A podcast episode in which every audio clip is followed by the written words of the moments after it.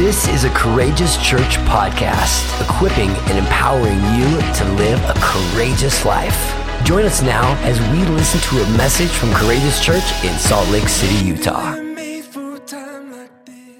Today, I want to talk to us about the race that God is calling every one of us to run.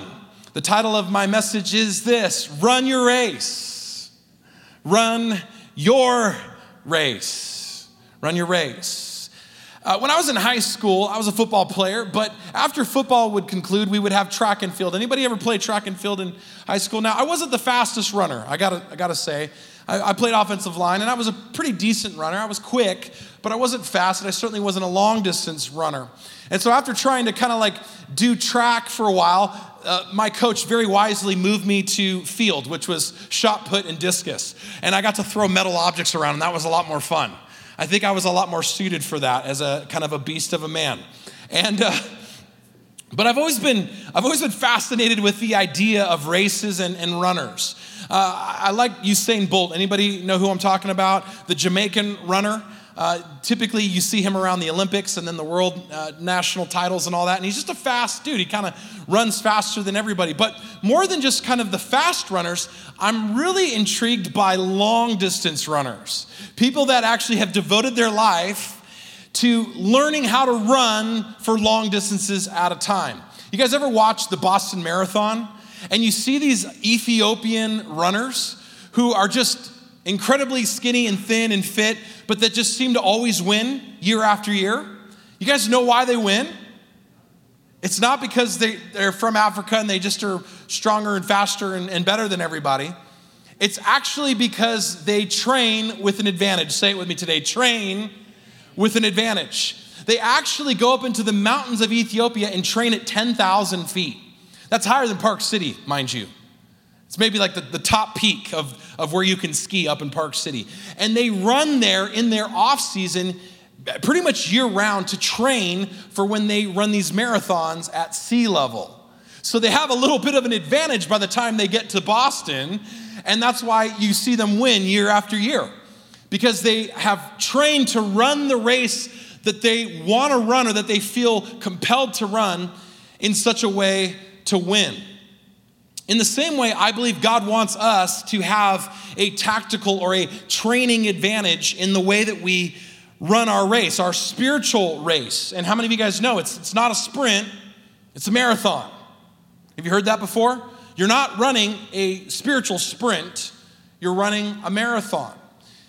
The origin of the word marathon has a very interesting story attached to it. I don't know if you guys know this, but there was a man hundreds, if not thousands of years ago, who was in the Greek army at the time named Phidippides. Phidippides.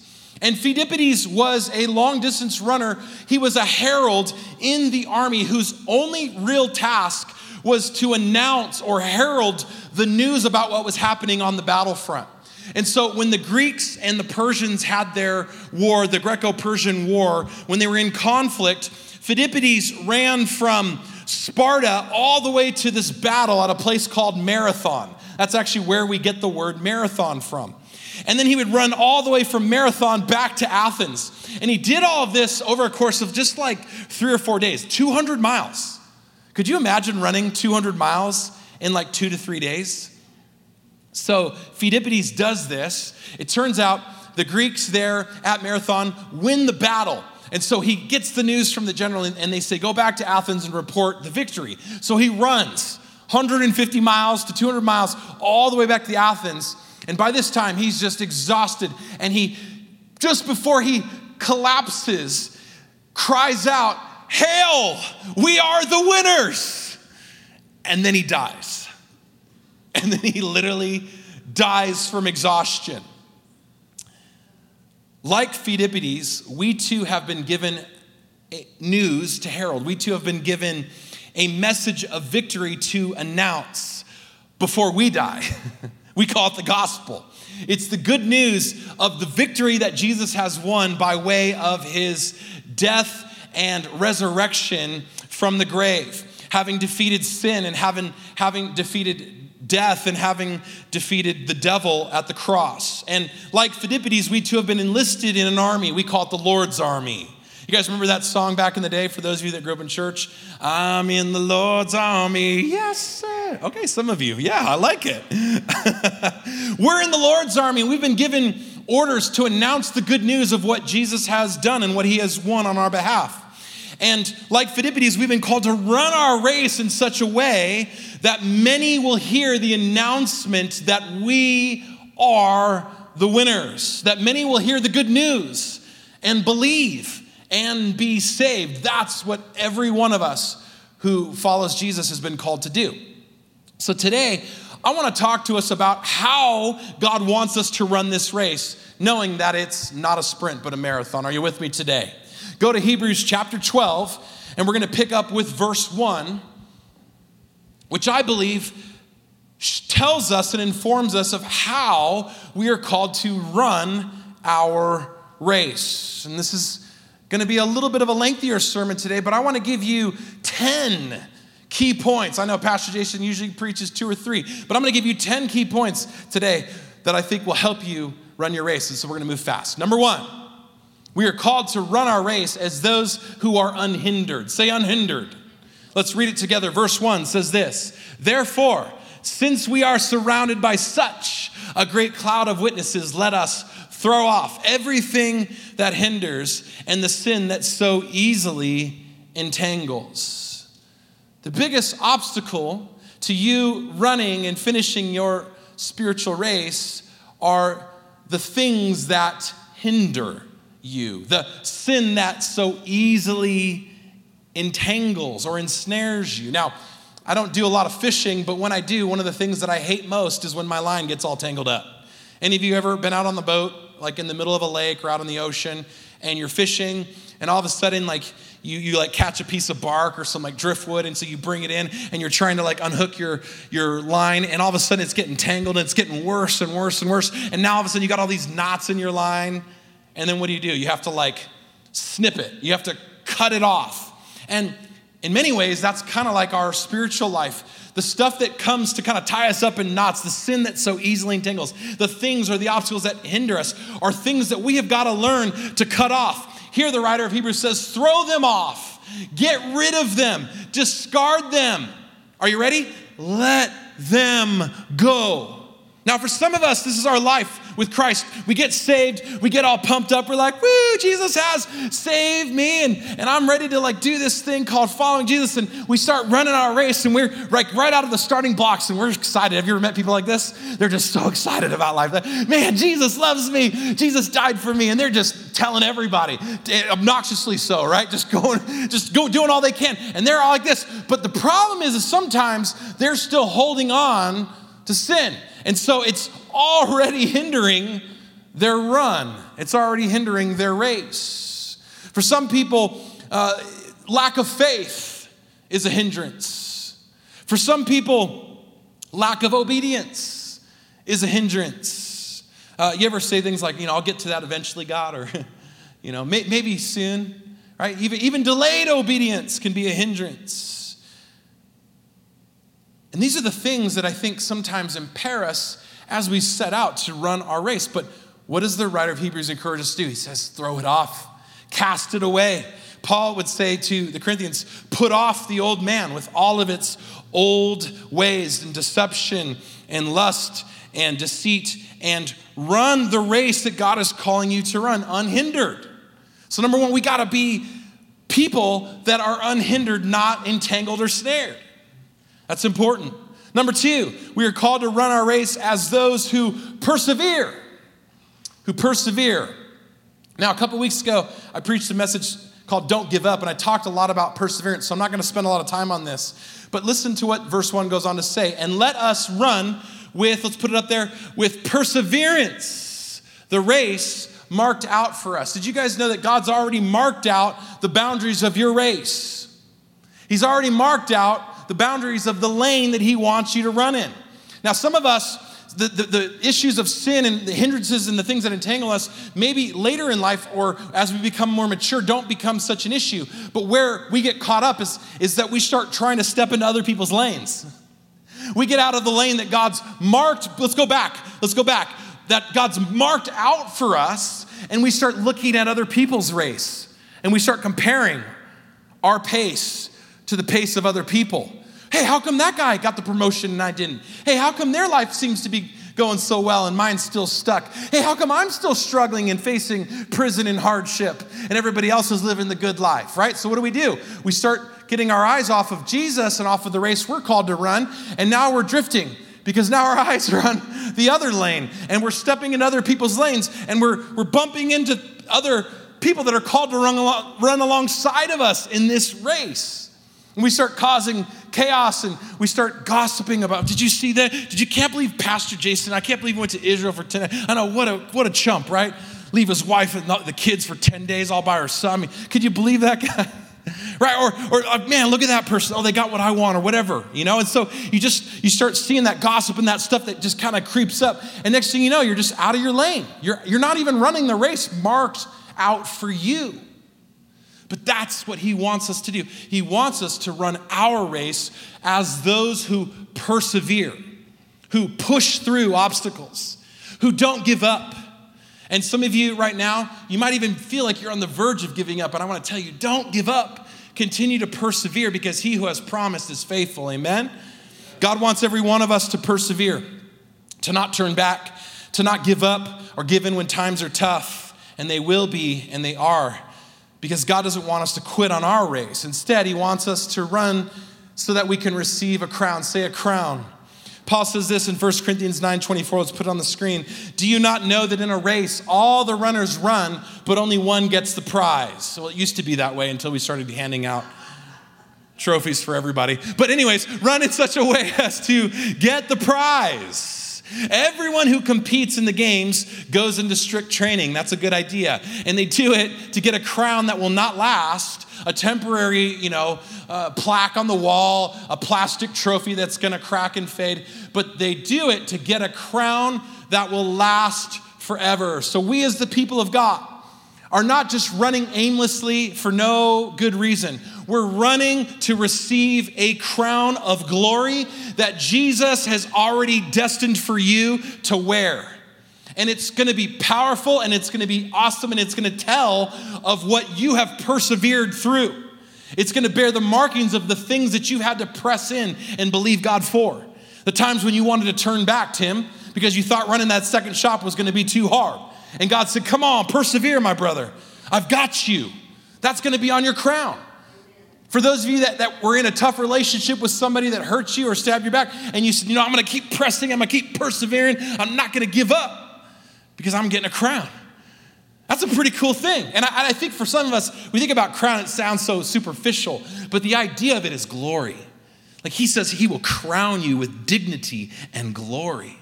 That's what you're going to receive. You're going to receive a glory that will not perish or fade, something that speaks to the way that you ran your race. And right now, because we live in a culture of comparison, my fear and my concern is that we're comparing ourselves and we're looking at others and we're doing all these things, and it's causing us to veer into other people's lanes and to crash and to give up and to get discouraged because we don't have instant results. Like the person who's been working their butt off for 20 years behind the scenes has done, and then we're mad that we don't have what they have. We got to persevere, we got to keep pressing forward. Number three, we got to run our races those whose, whose eyes are focused on Jesus, not focused on ourselves. Listen to what verse 2 goes on to say. Let's put it up there. Verse 2 says this fixing our eyes on Jesus, the pioneer and the perfecter of our faith. For the joy set before him, Jesus endured the cross. He scorned its shame, and then he sat down at the right hand of the throne of God. Consider him, consider Jesus, who endured such opposition from sinners, so that you will not grow weary and lose heart. A big part of, I believe, shedding the, the sin that so easily entangles us is getting our eyes off of ourself and putting them on Jesus. Fixing them. The idea is that they are locked in, just firmly fixed. Not like drifting this way and drifting that way, but firmly fixed. It's amazing what happens when we begin to stop looking at ourselves so much. And one of the things that you know really Im- impresses me about traveling to other places in the world is, is how joyful people are and how like just thankful they are for the life that God's given them, even though they don't have a lot of stuff. You know, just bumping into people that had nothing. Even coming across Bedouins that lived out in the desert that were like goat herders. Just like had this like radiance and this joy about them because they were not worried about what other people have or worried about what they didn't have or worried about where they're not or right? And i think some of our our cultural narcissism is is this plague that causes us to think about ourselves all the time. I'm guilty of it.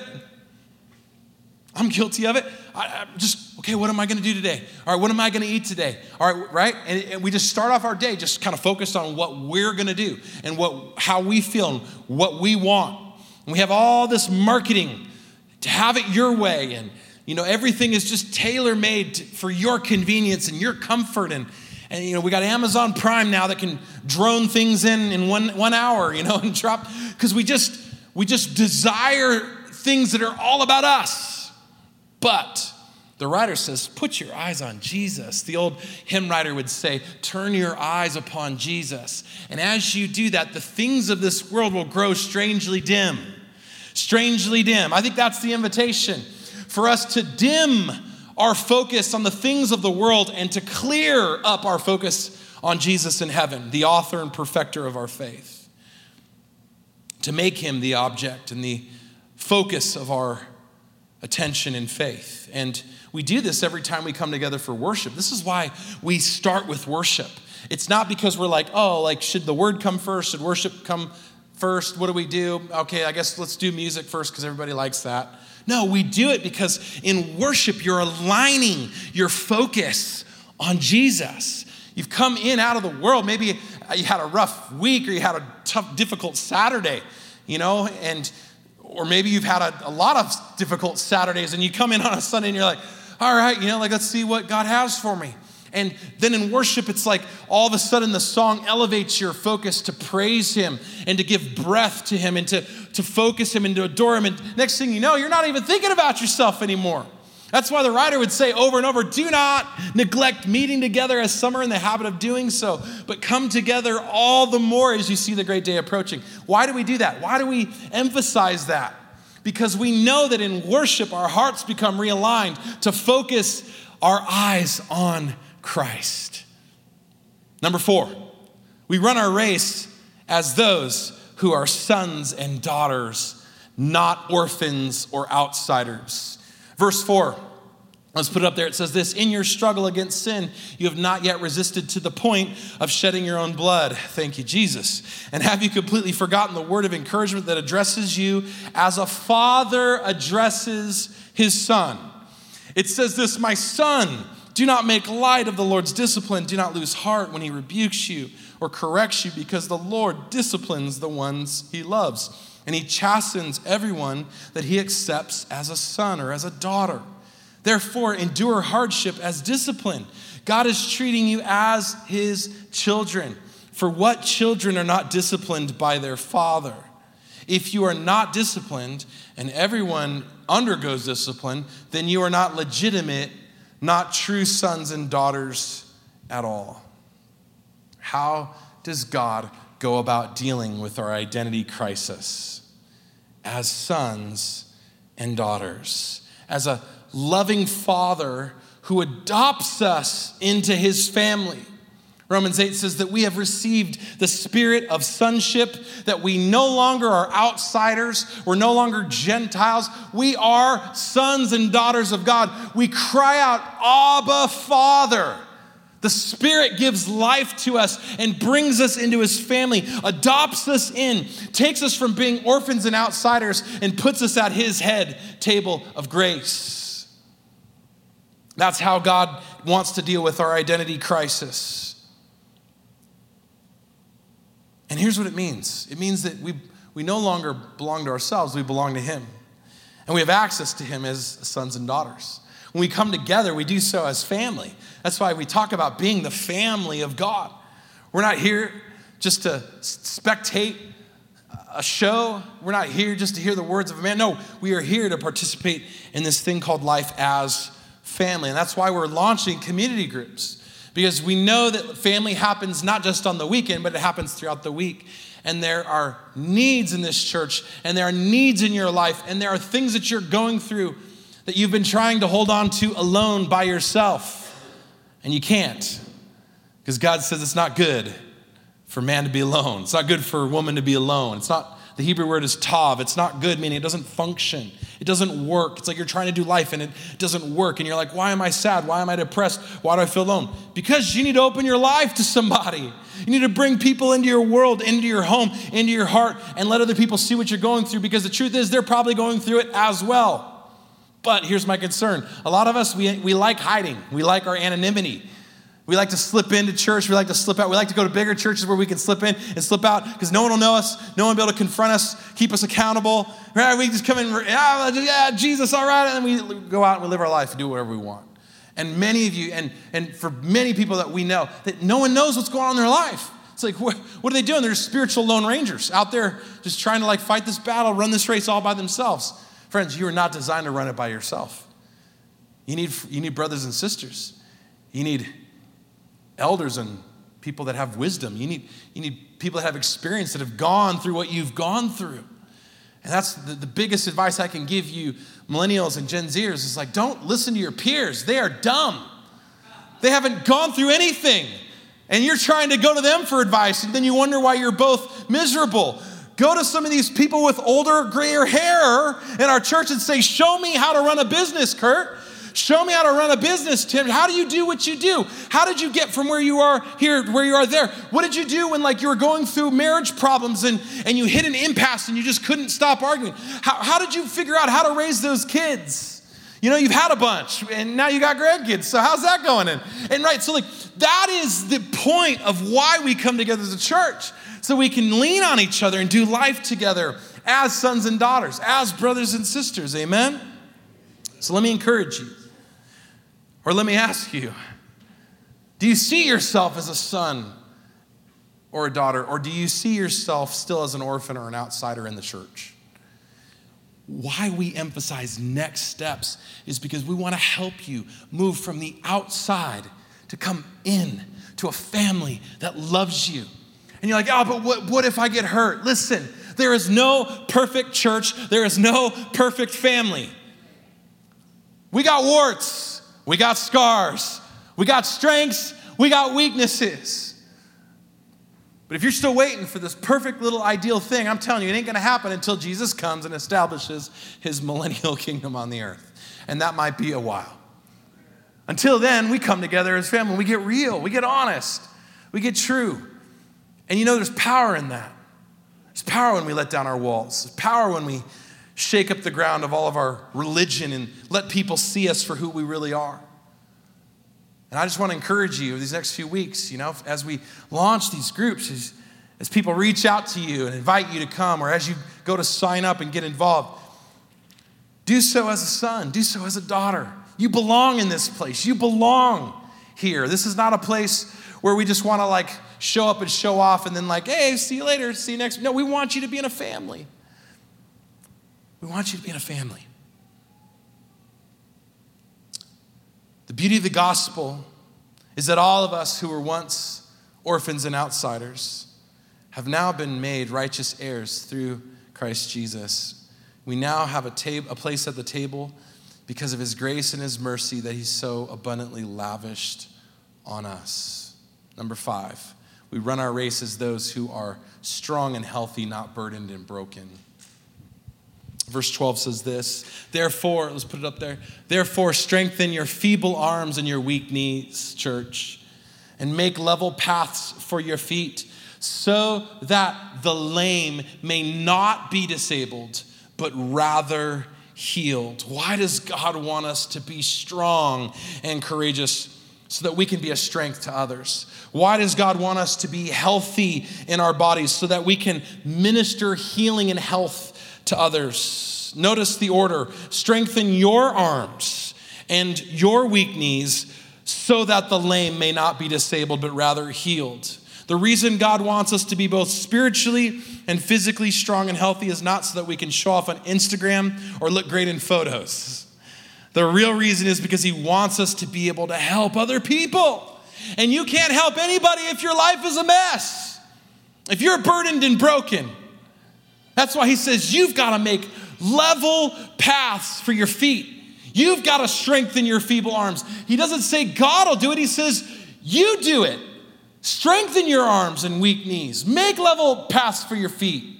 You do these things so that those that are disabled and lame can be healed. It is the heart of God for us to walk in healing. And I'm not saying that means that you're not going to have to struggle sometimes or persevere through hardship or disease or whatever. But what I'm saying is that in your spirit, in your soul, He wants you to prosper and to be in health so that your soul can prosper and be in health, so that as you minister to people, you can minister life, you can minister healing, you can minister strength.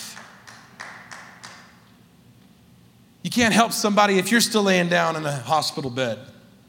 And if you need time to lay down in a hospital bed, that is okay.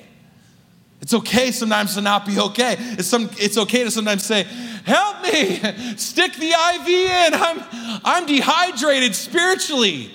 I'm sick emotionally. I need help.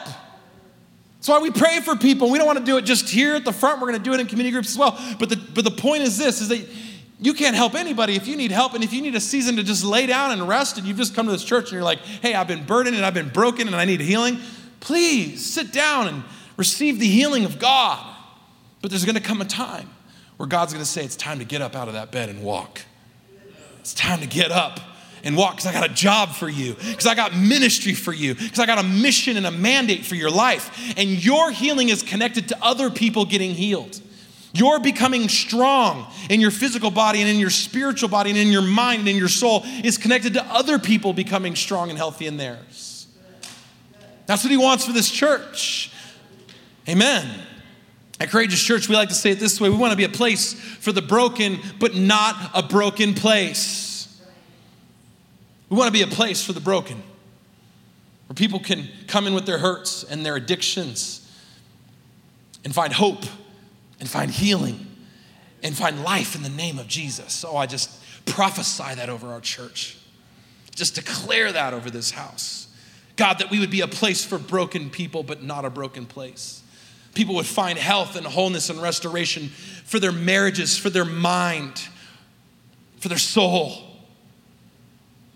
Just speak that in the name of Jesus over us today, church. Number six, we run our race as those who are peaceful and holy, not contentious or divisive. Verse 14 goes on to say this make every effort to live in peace with everyone, not with someone, not with some people, not with just those that are like you or that look like you or think like you or vote like you or like the things you like, but with everyone. Make every effort, church, to do this, especially in election year 2024. Make every effort to live in peace with your frustrated neighbors who put signs out on their lawns that tick you off. Come on, somebody. and to be holy, because without holiness, no one will see the Lord. This one I think kind of speaks for itself, but I want to say this our world could use more peacemakers. Our world could use more peacemakers. Jesus said, Blessed are the peacemakers. He didn't say, Blessed are the peacekeepers.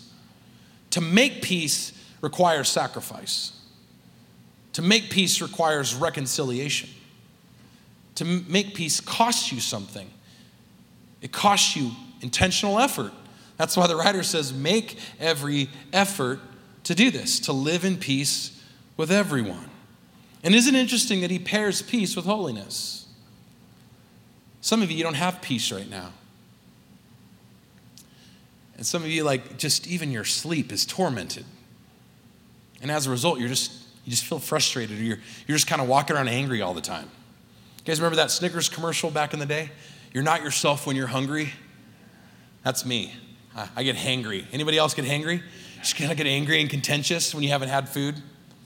You're like, man, I haven't had a double double in like 10 days because I've been in Israel, you know, living off hummus and bread. I'm mad. No, I'm just kidding. but anybody, anybody feel that way?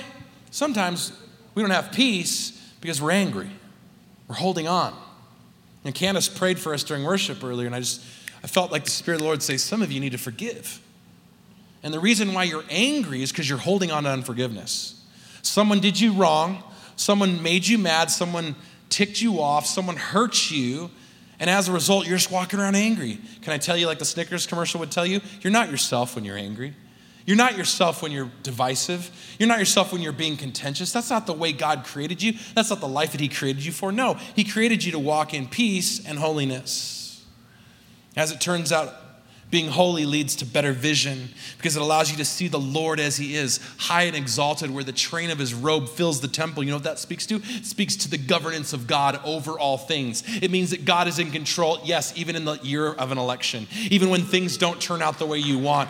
God is in control. And if His train fills the temple and fills the heavens, and He has control over all things, that means He can have control over your situation, which means you don't have to fret or worry or be anxious for anything, but in everything and all things through prayer and supplication, your request to God and know that He cares for you. Know that He has mercy for you. Know that He can answer your prayer and, and bring you to a place of peace that surpasses all understanding so that your heart and your mind are guarded in Christ Jesus. Come on, somebody.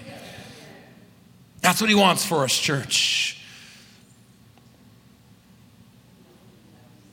Number seven, we run our race as those who are gracious and forgiving, not prideful or bitter.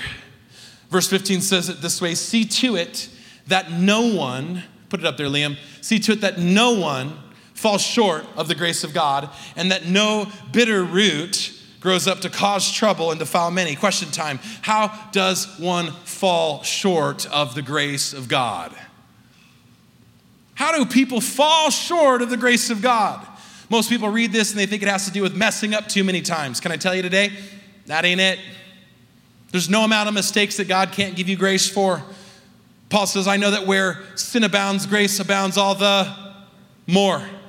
Some even read this to mean that falling short of the grace of God means they came close, but not close enough to experience God's grace. That's not what it means either. James tells us that God gives grace to the humble, but resists the proud. You want to know how you fall short of the grace of God? Pride. Having a prideful or a, a haughty spirit. Pride says, I don't need the grace of God. I got it all taken care of. I can do it my way, on my terms. Great pride says, I don't need to admit my mistakes because I'm never wrong. pride is a killer. Pride is a killer. It kills relationships, it kills potential, it kills purpose, and it's the actually only thing that God will actively resist in your life. I've got some friends, and I won't say who they are, but they just get caught up in this cycle of pride where they're just, they're so proud of all the work they're doing, all the things they're doing, all the things that, but then they're always frustrated by how resisted they are. How it seems like life is always difficult and tough and like can't get the breakthrough and all that. And it might just be that they've allowed pride to take over their heart. This is why the prideful tend to fall short of God's grace. It's not those who mess up and admit their mistake and repent, but rather those who are unwilling to do so.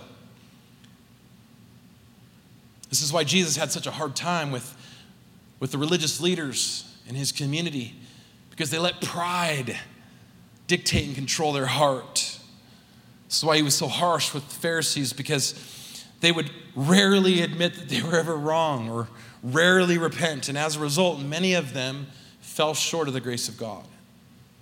And then notice the statement that the writer of Hebrews makes directly after it See to it that no bitter root, let's put it up there, there it is, and that no bitter root grows up to cause trouble and defile many. God doesn't want you to be caught up in pride, He doesn't want you to be bitter either. Bitterness is also a killer. It grows like a toxic root that leads to bitter tasting fruit and a diseased soul. You ever tasted rotten fruit? Like something that's just kind of bitter. It's not even ripe. It's just like, oh, What's your reaction? You just kind of spit it out of your mouth, right? Or swallow it and then pay the price later. Bitterness is like this, this toxic, evil root that defiles your soul. And I, and I hope I'm not talking to anybody in this room, but if I am, the way you deal with a bitter soul is through forgiveness. celebrating God's grace in the life of another person.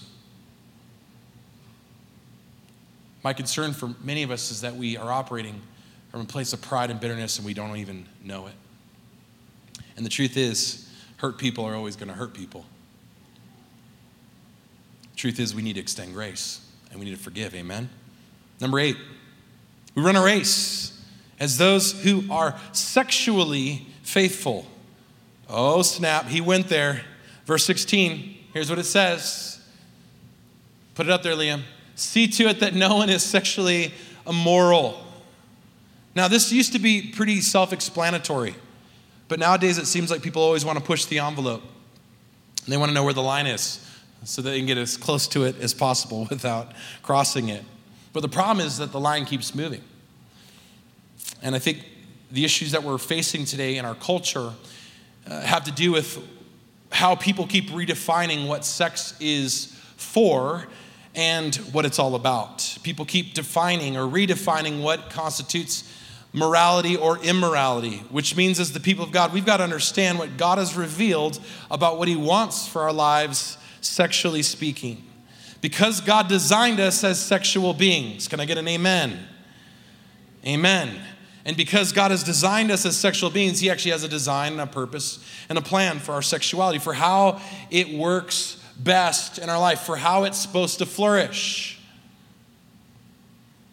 And in case you're not sure what that is, let me spell it out for you.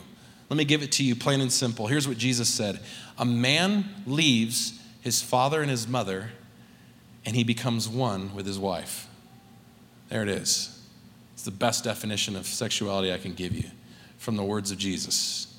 No confusion. Now, I'm not here to, to blame or shame anybody uh, for any choices they've made, but this is God's design for our sexuality between a man and woman in the covenant of marriage. So if you're single, God bless you in your singleness.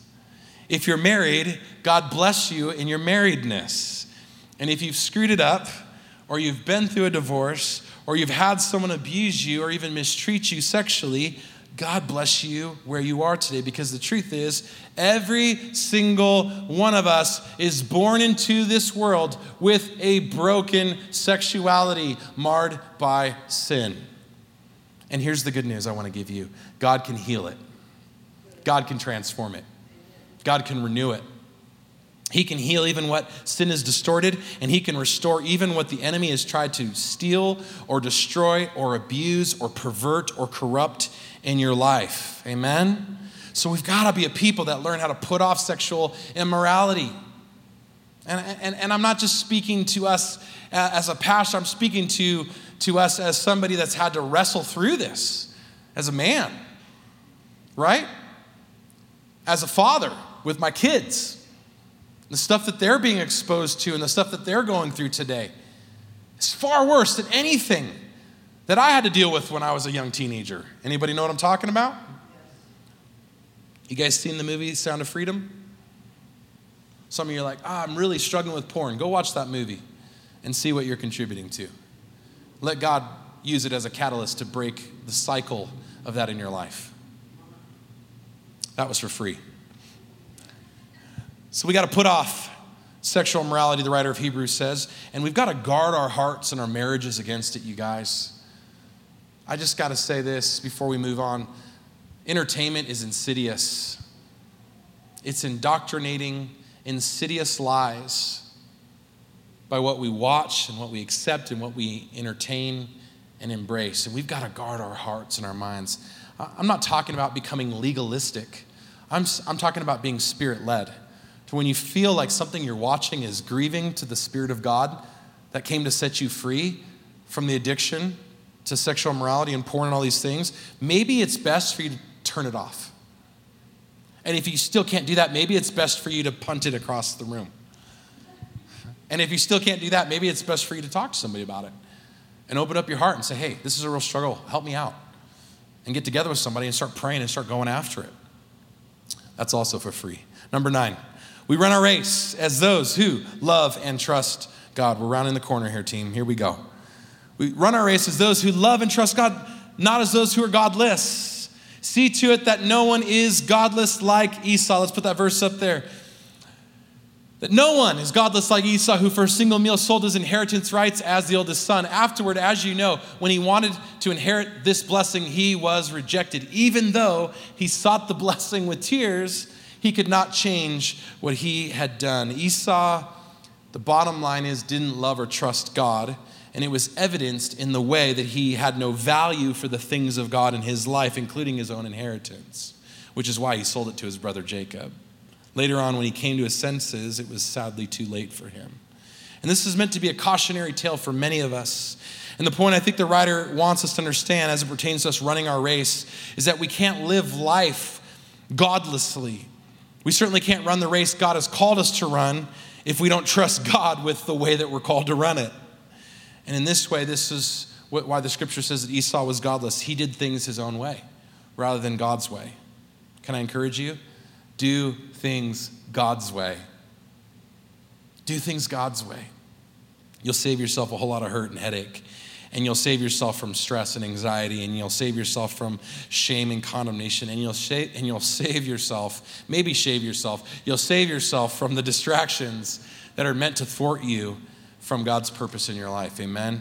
And finally, today, to sum it all up for us, how are we supposed to run our race? Number 10, as victors. Slow it up there, Liam. As victors, as more than what the Bible calls conquerors in Christ Jesus. Jesus is the victorious one. He's the one that won the battle over sin and death and the devil. He's the one that conquered everything that you and I will ever face in this world, which is why we are called to be filled with His Spirit, which is why we are called to yield and surrender our lives to Him. As I said at the start of my message, like Phidippides, we have a victory to announce to the world. We have a victory to declare that Jesus has won, and He's inviting us to run our race in such a way that those words are forever inscripted upon our hearts. As Phidippides declared these words with his last dying breath, I want to declare them to you one more time today. We are the winners. Beloved, that's how God wants you to run your race as those who are already on the winning side, as those that know that there's no weapon formed against you that can prosper, as those that know that you can do all things through Christ who strengthens you, as those who know that you're more than a conqueror in Christ Jesus. I want to encourage you in your faith today. Let's run our race like winners do. Let's run our race like champions, Courageous Church, and let's run our race to win. Thank you for listening today. If you were blessed and you want to be a part of what God is doing through Courageous Church, including ways that you can give, visit us online at courageouschurch.com.